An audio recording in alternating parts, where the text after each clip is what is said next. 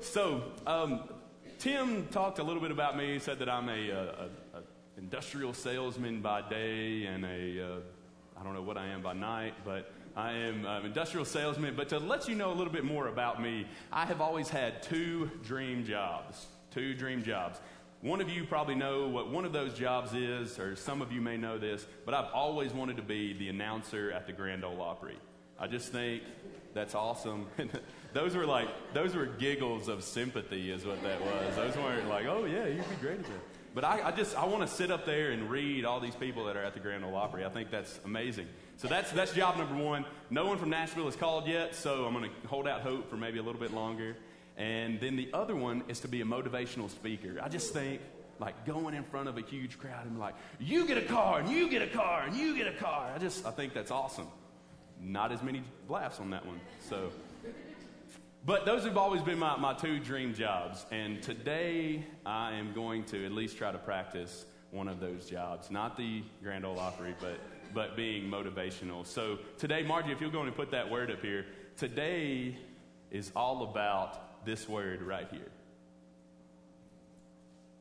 So on the count of three, we're all going to pronounce it together, okay? One, two, three. Oh, we're going to try that again. That was good because I heard a couple of speckles. Here we go. One, two, three. Hazekah. We're going to go with Hazak. Hazak is the word we're going to use today. That may not be the proper pronunciation, but this Tennessee boy is going to say Hazak, if that's okay with everyone else. So we're going to pick up in Joshua chapter 1, and we're going to read verses 1 through 9 is where we're going to go. And that's where we're going to see this word. This Hebrew word is actually used several places in the Old Testament. We see it in Deuteronomy, we see it in a couple other places. But we're going to, to focus on Joshua, Joshua chapter 1, verses 1 through 9. Let's read together. After the death of Moses, the Lord's servant, the Lord spoke to Joshua, son of Nun, Moses' assistant. He said, Moses, my servant, is dead. Therefore, the time has come for you to lead these people, the Israelites, across the Jordan River into the land that I am giving them. I promise you what I promised Moses. Wherever you set foot, you will be on land I have given you, from the Negev wilderness in the south to the Lebanon mountains in the north from the Euphrates River in the east to the Mediterranean Sea in the west, including all the land of the Hittites. No one will be able to stand against you as long as you live, for I will be with you as I was with Moses. I will not fail you or abandon you. Be strong and courageous. Hazak, for you are the one who will lead these people to possess all the land I swore to their ancestors I would give them. Be strong and very courageous. Hazak, be careful to obey all the instructions Moses gave you. Do not deviate from them, turning either to the right or to the left. Then you will be successful in everything you do. Study this book of instruction continually, meditate on it day and night, so you will be sure to obey everything written in it. Only then will you prosper and succeed in all you do. This is my command be strong and courageous. Hazak. Do not be afraid or discouraged, for the Lord your God is with you wherever you go. Hazak. So if you figured out the word hazak means be strong and courageous. Strength and courage is what this word actually signifies. And here's, here's a thing. You know, I want to I wanna put you in this scene. I want you to envision yourself in this scene. So Moses has just died. He has been the leader of the Israelites for the past 40 years. He took them out of Egypt. He is, he is the guy. He is the only person that they've known. But he's also led them through the wilderness for the past 40 years. And here's Joshua, a guy that you know, he, he was part of the spies that initially went into the promised land, and, and he's known by a lot of these folks, and he, is, he has been seen before, but really is an untested leader. He hasn't led a group like this before. This group numbers in the millions and millions of people, is how large this group is. So he is he's completely untrained, completely unknowing of, of what all is about to happen to him, and he's given a, a pretty good sized task with leading this nation of millions. And so what happens? he talks to God. So that's, that's probably a pretty good idea. You know, if you're gonna, if you're gonna be in a leadership position or if you're gonna be in a place to where you, you need some help and you need some strength, talking to God is probably a pretty good idea. So what does God say? God says, listen, I know this great book. It's called The 21 Irrefutable Laws of Leadership and I want you to read it and then you'll be ready. No, he doesn't say that. God says, Hazak. The word that he uses there is Hazak. Be strong and courageous. Be strong and courageous. So here's the first thing that I want you to look at is that when you're facing adversity, God's word is enough. When you're facing adversity, God's word is enough. He didn't send him somewhere else. He didn't say, hey, go talk to this other guy, or hey, go read this book, or hey, go do this, or go, do, go do that. God simply said, be strong and courageous. Be strong and courageous. And I, and I, think, that's, I think that's amazing. Another thing, the second thing that I want you to look at is this. So Hazak can't be hurried. Hazak can't be hurried. We can't, we can't get this to a quick place. We can't just automatically have this overnight. Because if you think about what Joshua did, yeah, he may not have led a group, but he's been following in the footsteps of Moses. He has seen God's will played out in the lives of the Israelites day in and day out. He has done this every single day. And even the word that he tells us here, it says, meditate on it day and night. Meditate on it day and night. So Hazak can't be hurried. It's something that happens moment by moment, day by day, every single second of our lives is when this happens. We can only have strength and we can only have courage if we focus on it moment by moment. And you know what's funny is that the, the Joshua that we see, he was created by the journey. The Joshua that we find in this story is the one that was created by this journey? Did he already know God and did he already love God and was, was all about God's will whenever he was a spy into the wilderness? Absolutely. And by the way, there was a guy named Caleb that was with him too. So I just want y'all to remember that. It was Joshua and Caleb that were the only ones that got to enter into the promised land. Um, I want to make sure that you remember that. But Joshua that we know came from the journey. So back to the scene, back to where we are, something that I've kind of skimmed over to this point is that they're standing on the banks of the Jordan River. The Jordan River is where they are. They're looking across into the promised land. So, this is a pretty big moment for this group. This is a pretty interesting scene because this is the promised land we see uh, in Scripture here that this is the land that I promised to your father Abraham. This is what I promised to Moses. This is what I promised to all these people. And you know what? God keeps his promises. And we're going to talk a lot about that here in a minute, but we're not, we're not there just yet. But this is what I have promised you. And they're looking across the river. They're looking at this place. They're looking at this, uh, at this land that they have been given. And they're terrified.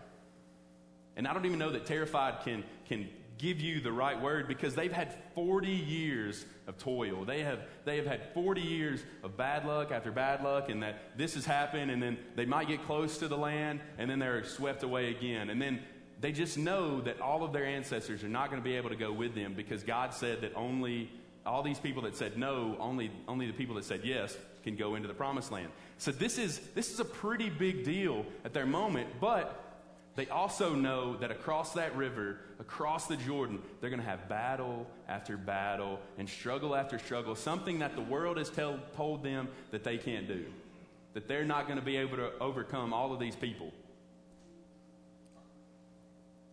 What river are you looking across today? Where are you at in your life that you're looking across this, this threshold, across this insurmountable task that you say, man, God, I, I can't do that? God, I'm not, I'm not capable of, of defeating this foe. I'm not capable of doing what you would want me to do, God. What river are you looking across in your life right now? What river are you trying to cross, but you're so terrified to even get your feet wet? So terrified to even get there.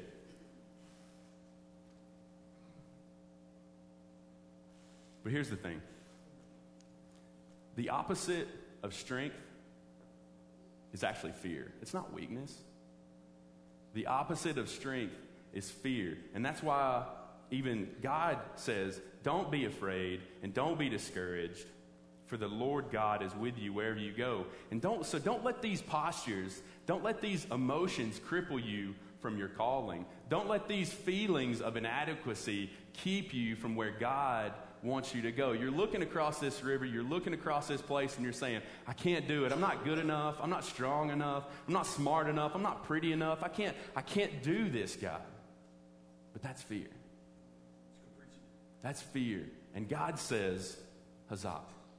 God says, Be strong, be courageous, because I'm with you. Because I'm there. Be strong, be courageous. And the promised land is truly their destiny. The Israelites have been waiting for this for years and years and years and years. You could say 40 years because they were in the wilderness, or you could say 40 more years whenever they were in exile, or 400 more years whenever they weren't in there. So, years and years, decades and decades, centuries of time that they have been waiting for this. And God is waiting for you to be strong and be courageous to achieve the calling that He has for your life. So, what happens next? So, what's the next step? For those of you that have read this story or familiar with this part of the Bible, then you know that they cross the river. It's actually a pretty cool scene that they take the Ark of the Covenant out into the water, and then as they step into the water, the river backs up and they part this river, and everyone walks across on dry land again. So I know you're afraid of getting your feet wet right now. I know you're afraid of getting your, you know, your, your toms or you're getting your chucks going to get wet and going to get ruined right now. But God said, hey, listen, I'm going to let you walk across on dry land. Can I preach this? Is that okay? Like, do y'all, do y'all mind if I preach this? So I know you're afraid of that, but God said, hey, listen, I got a plan. I know half of y'all can't swim because you've been in the desert your whole life, but, but I'm going to take care of this. I've got this handled. I've got you here but Jericho. They cross the river, they get across, they come to Jericho. Jer- the, the Jerichoans, I don't know, know what the exact word for the people of Jericho are. The people of Jericho are terrified because they saw this river back up. They saw them walk across on dry land, so they're scared. They're scared to death. So they all hide up in their high walls and they all get, get back so that they can't be touched and so the, the Israelites can't get to them. But if you know this story, that all they did was walk around. They didn't do anything. They didn't have to fight. They didn't have to shoot a bunch of bows and arrows or have to pound down the, the walls. They didn't have to do that. They simply walked. Let's go to the next one. And the thing is that God, He wanted not only the people of Jericho, but He wanted His people to know that His presence is enough. God wanted to make a statement with this very first battle. It says, you know what? I've got this. I can handle this. I don't need your, your people to do anything because God's presence is great enough to overcome anything we face. His presence, simply His presence, is enough to overcome any obstacle, any struggle, anything that we face in our lives. His presence is enough. They walked around this place seven times, and then they got real rowdy like they were at a Tennessee Titans football game, or I mean, excuse me, they were at a UK basketball game, and they were fired up. You know, they had, they had just beat somebody in overtime that they should have beat in the first quarter. Was that too close? Too close to home there? Shouldn't have said that. I apologize. So they walked across, they got really rowdy, they yelled and they screamed, and the walls come tumbling down. You know this story. This is the story that we all heard in Sunday school, that we're all about. But here's the thing that you might not have known it was God's presence that did it. It wasn't that the Israelites walked around seven times. They could have walked up and screamed if that's what God told them to do. But the key is that's what God told them to do. That's what God told them to do was simply allow his presence to be enough his presence to showcase his power. His power. Go to the next one there, Margie. And that's the thing. That, that, that's what you need to see is that he wants our participation and not his power. God says, you know what? I'm I, and not our power. God says, I'm powerful enough. I created this world. I spoke it into existence. And in John chapter 1, there's a really exciting verse that you ought to read that in the beginning was the Word, and the Word was with God, and the Word was God. And everybody that's in my small group knows exactly where I'm going with this. But they're excited because they know that in the beginning was Christ, and that Christ was the Word, and that His Word spoke this world into existence. He says, I've got enough power. I've got power. I just need your participation. I just need you to be present in this moment so I can show my power. I need you to get out of the way. Go to the next one. This is a good one, too. Man, if y'all aren't writing this down, I don't know, because this is great. And He needs our submission and not our strength. Man, I was praying that as I walked up on, as I walked up on the stage and said, God, just let me submit to this. I wrote all these fancy notes and I've got all these things written down and I've got all these stuff put on the screen. I'm really impressed with myself, by the way, because it's the first time I put anything on the screen, so y'all should be proud. But God needed my submission, not my strength, to preach to you today. God needed my submission, not my strength, to be up here on stage. And that's what God needs from you. He needs your submission, not your strength. He said, I'm strong enough, I'm powerful enough. I just need you to submit and participate. That's all I need. And if this was the end of the story, if the book of Joshua ended right here, it'd be great. And everybody would be rah, rah, ree, let's go, we got it, we're done, we're the national champions. It was all also a shot in the dark. Um, but we've done it. But those of us that know about this book, know about this story, know that the Battle of Ai is next. So, what happens at the Battle of Ai? This is one that you didn't hear in Sunday school. This isn't the one that, that you heard about all the time. So, at the Battle of Ai, they say, you know what? We're going to whip these guys, no problem. We're only going to send a portion of our force there, you know, because we're, we're tough, we're strong, we can do this. So, they only send like 3,000 people to the Battle of Ai, and they get whipped. The people of Ai put a hurting on the Israelites. And they come back and they're so distraught and they're so not understanding. And Joshua's like, I don't, I don't know what happened here. I don't know what we did wrong because God, we were with this. We were with you. We were, we were doing what you wanted us to do. But they found something. They found someone. They found Achan was in the city of Jericho and he had taken a few things that he wasn't supposed to take. This is what I want you to get. Go ahead, Margie. That until we put evil to death in our lives, that we will always have spiritual setbacks. And that's the one we don't like. That's the part that we're not okay with. We like it when we say, "Oh yeah, God, hey, you do it. You got it, God. We're gonna, you know, we're gonna just sit back, relax, and, and hang in there." But the part that we don't like is to think about digging into the deepest part of our hearts to find that evil that we're holding on to, that sin that we're holding on to, and we keep wondering, why do we have spiritual setbacks? Keep wondering, why can't, why can't I be fully used by God? Why haven't I seen his, his incredible power used in my life? It's because we're holding on to something. It's because we buried something in our hearts. We buried something underneath our tent that we don't want anyone else to know about. We don't want anyone else to see that one thing that we've got or that one thing that we keep that we really, really want to have. But yet God says, oh no if you know anything about Achan, you know anything about the story of Ai, is that he didn't make it. We have to put to death, put evil to death in our lives so we can have no spiritual setback. So I, I envision this scene as being really tough. You know, and I know y'all are looking at me and thinking, yeah, Caleb's a tough guy. You know, he's so muscular and just so strong. And uh, that's what y'all are thinking, right? So I, I think about this scene. I was going to keep going.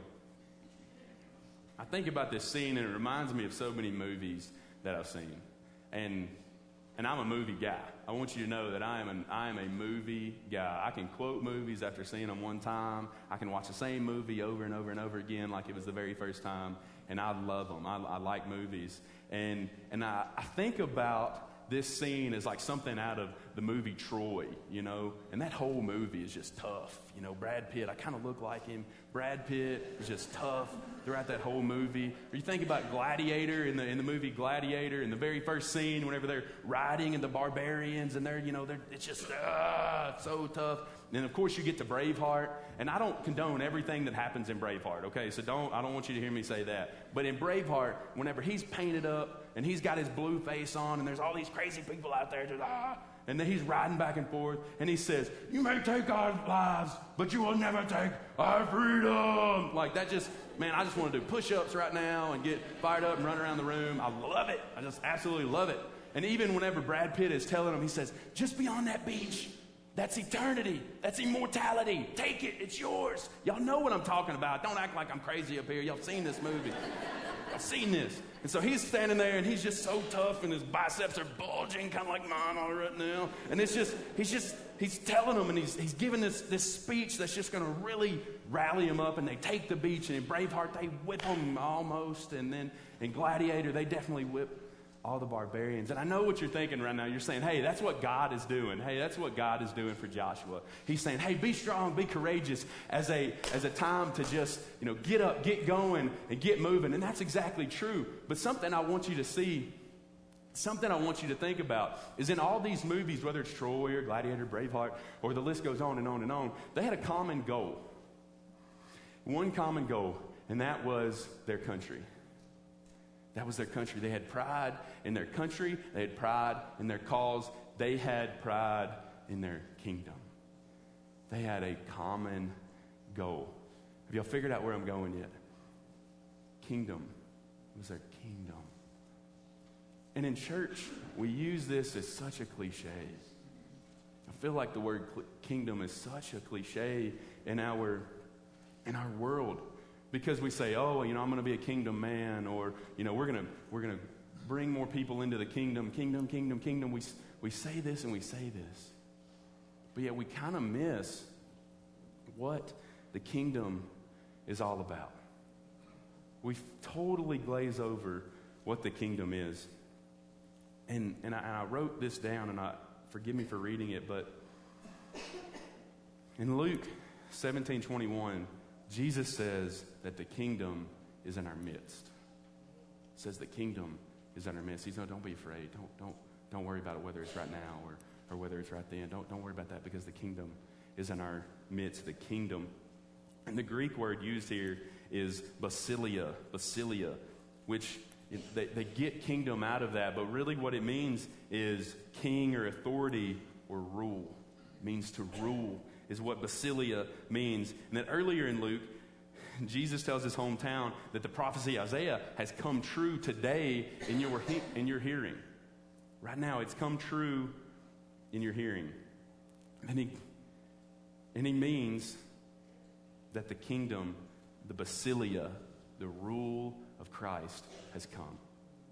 The rule of Christ has come today. It has come right now with Jesus speaking the words. Christ later tells Pilate in the book of John that his kingdom is not of this world. But we discover by the work, by his work on the cross, that his kingdom is for this world. Can I preach this today? Can I preach this? He says that my kingdom is not of this world, but we know and we discover that his kingdom is for this world. Because listen, Christ came to set up a kingdom of individuals that are willing to let Him rule our lives. A kingdom of people that are going to say, you know what, God, you are the authority. You know what, Christ, I'm listening to you. You know, it's real interesting that, that just before da- Jesus is taken to be questioned and, and then beaten and then later crucified, right, right before this time, he's speaking to his disciples speaking to the people that he loves. And he knows that he's, he's right at the scene, he's right at the moment that he came to earth for. That God is looking at this. He knows that the disciples are going to struggle. He knows that it's going to be difficult. He knows that they're facing the hardest thing that they're going to face up to this point. And so is Christ. What does he say?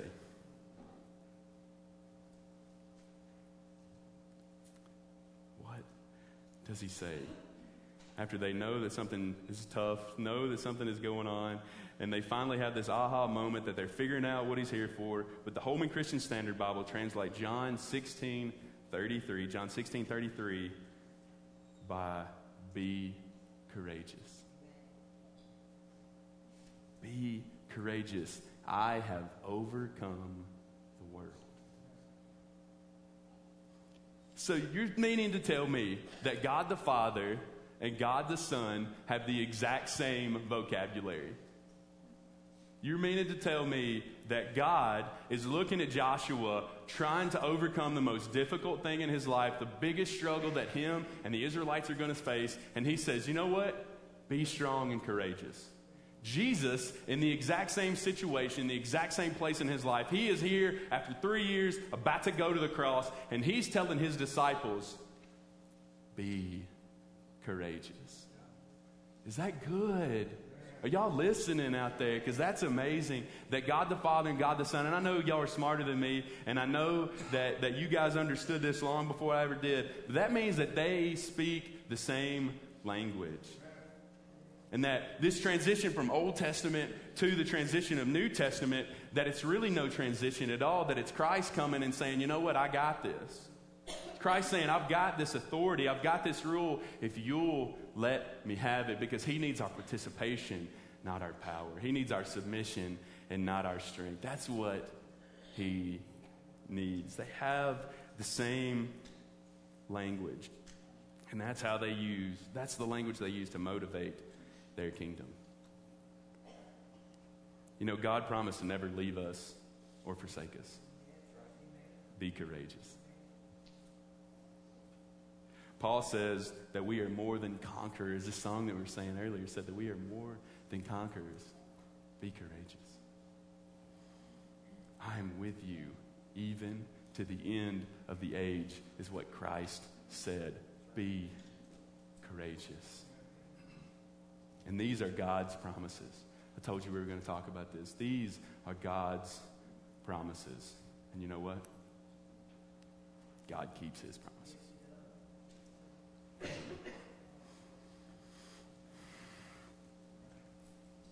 God, how good it is to be in your house, but God, even more, how good it is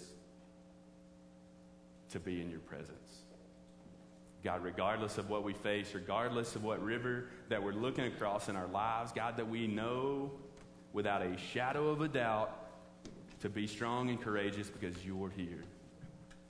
And God, you, you are enough, and your presence is enough, and your word is enough. You gave us this word thousands of years ago, and it is as true today as it was then. God, you have given us the luxury to know you. God, I pray for not only myself, but I pray for the people here that they can be willing and be able to overcome anything that they have in their lives, God, because they have strength courage. They're not going to be afraid. They're not going to be discouraged, God, because you are with them. You are enough for their lives, God. And teach us day by day by day how to be more like you. And God, how to be encouraged